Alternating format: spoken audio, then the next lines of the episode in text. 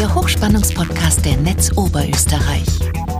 Hochspannendes rund um Ihren Stromanschluss. Herzlich willkommen bei einer neuen Ausgabe des Hochspannungspodcasts. Mein Name ist Wolfgang Denk, ich bin Pressesprecher der Netz Oberösterreich und ich spreche mit Experten über das Hochspannungsnetz und ihre Stromversorgung.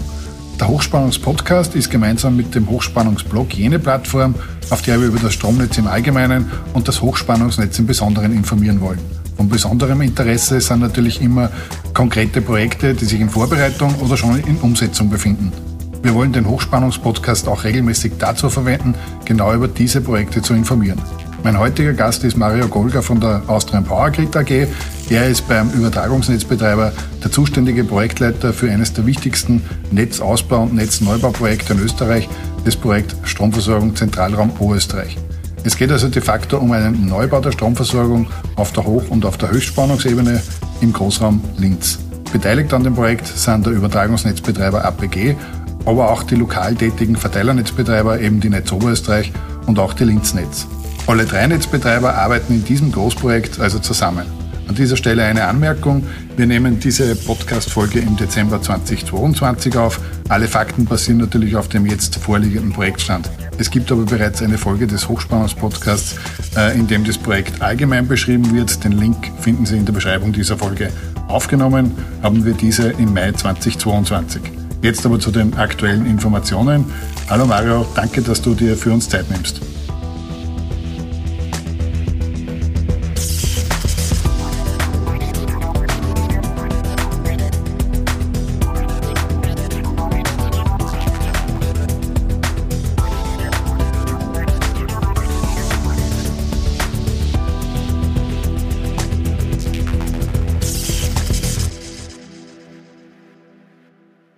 Mario, kannst du unseren Zuhörenden nur einmal den Zweck des Projektes Stromversorgung Zentralraum Oberösterreich zusammenfassen?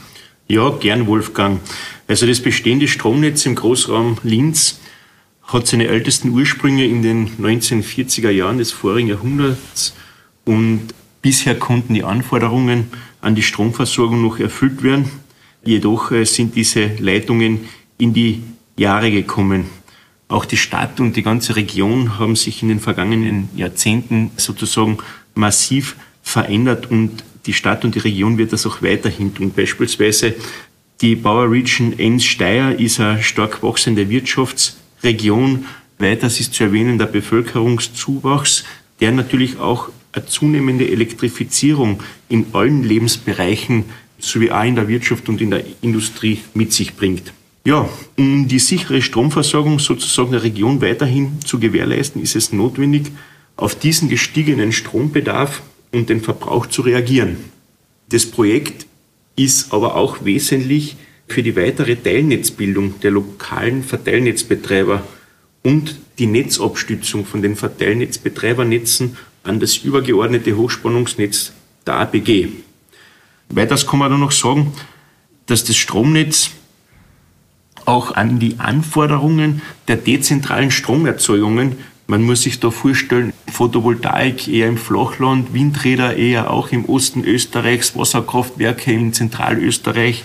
Konkret aber die Integration der erneuerbaren Energiequellen, die uns da quasi fordern, das Stromnetz für die Zukunft vorzubereiten. Jetzt haben wir ja seit unserer letzten Aufnahme, das war glaube ich im Mai, wenn ich das richtig im Kopf habe, Mai 2022, hat sich einiges getan. Kannst du da nochmal kurz zusammenfassen, wo wir jetzt aktuell stehen? Mhm. Ja, also man kann sagen, die Planungen sind weitestgehend abgeschlossen und es laufen schon Vorbereitungen von Ausschreibungen und Beschaffungsprozessen, unter anderem auch wegen längerer Lieferzeiten bei bestimmten Materialien und Anlagenteilen, die sich durch die jüngsten Entwicklungen in der Welt ergeben haben. Also Stichwort Ukraine-Krieg und immer halt noch sozusagen die Pandemie, die Corona-Pandemie nach. Ja, der Stand im Mai war, wir sind damals in zwei Verfahren vor wichtigen Verfahrensschritten gestanden. Das eine war die strategische Umweltprüfung. Da sind wir ja auch kurz vor der Kundmachung gestanden sozusagen. Die ist mittlerweile abgeschlossen. Positiv ist auch, äh, seit Ende September ist die Trassenfreihalteverordnung, in der die SUP gemündet ist, quasi im Rechtsbestand. Was die UVP betrifft, ist ja damals nach Auflage der Umweltverträglichkeitserklärung und der technischen Einreichunterlagen ist ja quasi das Umweltverträglichkeitsgutachten durch die Amtssachverständigen der Behörde erstellt worden. Und auch dieses UV-Gutachten ist sozusagen durch einen Auflageprozess gegangen, wurde öffentlich aufgelegt von, von Ende Oktober weg vier Wochen. Und mit dieser Kundmachung wurde auch die mündliche Verhandlung angekündigt. Und das ist da, wo wir jetzt sein quasi. Beginnend mit 29. November hat diese Verhandlung quasi gestartet im Design Center in Linz. Du hast jetzt die Umweltverträglichkeitsprüfung angesprochen. Wir sitzen da ja jetzt äh, direkt im Keller vom Design Center. Die, die Verhandlung ist beendet. Kannst du jetzt nur einmal zusammenfassen, wie das jetzt weitergeht? Wann ist da mit einem Ergebnis zu rechnen? Der Verlauf der Verhandlung war zusammengefasst sehr gut. Unter anderem ist es auch einer guten Verhandlungsführung der Behörde zu verdanken. Das muss man da mal ausdrücklich erwähnen. Es hat schon Themen gegeben, bei denen intensiver diskutiert wurde, aber eigentlich war es weitestgehend konstruktiv, muss man sagen. Die mündliche Verhandlung selber hat am Ende eigentlich noch kein Ergebnis. Also das muss man sich als Beweisaufnahme in einem Ermittlungsverfahren vorstellen. Die Behörde verfasst quasi ein hat ein Protokoll verfasst, eine Niederschrift und jetzt wird das Ganze dann in einen Bescheid gegossen. Das ist ein Prozess, das können wir jetzt nicht vorwegnehmen, äh, wie lange die Behörde dafür braucht.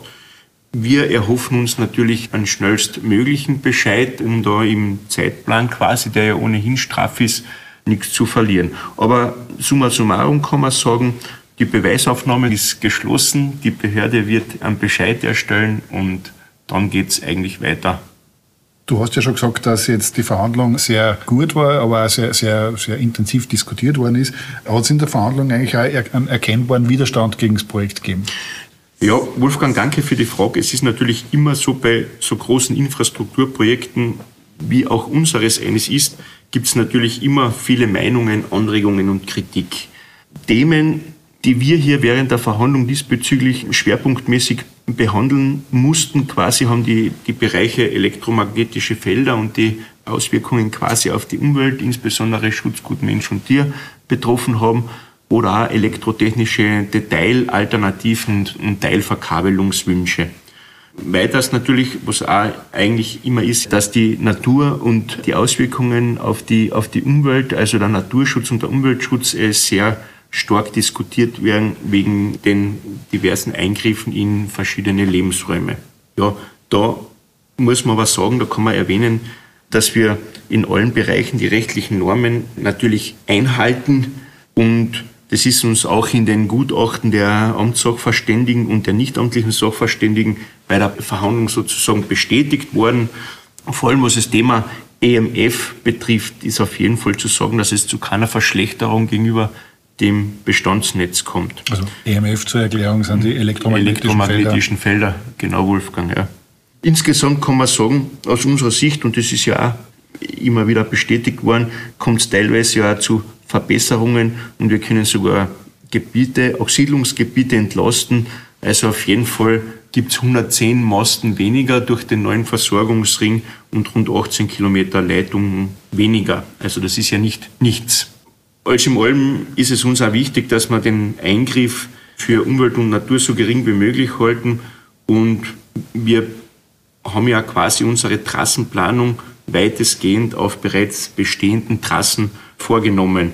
Und die Trassenplanung ist auch das Ergebnis einer, einer jahrelangen technischen, aber auch interdisziplinären fachlichen Beurteilung und Planung. Also vieles ist da eingeflossen. Naturschutz, Forst, Boden, Wasser, Humanmedizin und das stellt aus unserer Sicht das optimale Ergebnis dar, mit dem wir ins Rennen gegangen sind. Ja. Das war ja jetzt eine sehr umfangreiche Prüfung, die da, die da stattgefunden hat. Ja. Du hast ja gesagt, ja, die, die, die Verhandlung selber war, war zwar ja, äh, rege diskutiert, aber ist, ist trotzdem positiv verlaufen. Jetzt aus deiner Sicht, wie lang oder, oder wie, wie schaut denn der weitere Zeitplan aus, wie es mit diesem Projekt weitergeht? Ja, der weitere Zeitplan ist, dass wir jetzt natürlich einmal auf den Bescheid erster Instanz worden, also von der UVB-Behörde sozusagen. Und bei so großen Genehmigungsverfahren ist eigentlich schon damit zu rechnen, dass das auch in die zweite Instanz geht, aber das ist im Zeitplan auch vorgesehen.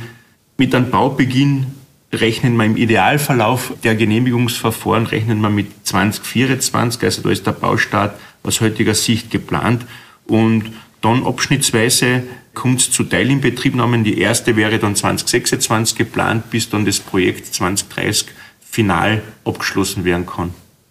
Mario, ich sage danke, äh, dass du jetzt unmittelbar nach der UVB-Verhandlung äh, für uns Zeit gehabt hast, uns auf den aktuellen Stand gebracht hast. Und ich darf mir, ich sage mal, mitten nächsten Jahres, wenn wir dann hoffentlich äh, einen Bescheid haben oder vielleicht sogar nicht in einer Instanz müssen und eine rechtsgültige Genehmigung haben, dass wir uns dann wieder über den aktuellen Stand unterhalten. Danke nochmal. Ja, vielen Dank, Wolfgang. Sehr gerne jederzeit.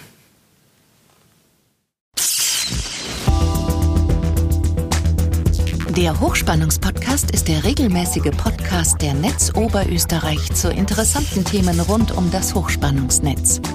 Alle Folgen zum Nachhören finden Sie auf hochspannungspodcast.at. Nachlesen können Sie die Informationen aus diesem Podcast und noch viel mehr unter hochspannungsblog.at/podcast. Verpassen Sie keine neue Folge folgen Sie uns und abonnieren Sie diesen Podcast. Sie finden uns bei Apple Podcasts, Spotify oder Google Podcasts und natürlich in der Podcast-App Ihrer Wahl. Hat Ihnen diese Folge gefallen? Haben Sie was dazugelernt? Lassen Sie es uns wissen und hinterlassen Sie uns eine Bewertung. Haben Sie Fragen? Wollen Sie Informationen zu bestimmten Themen? Nutzen Sie dazu das Online-Formular auf fragen.hochspannungspodcast.at. Danke fürs Zuhören. Bis zum nächsten Mal und bleiben Sie gesund.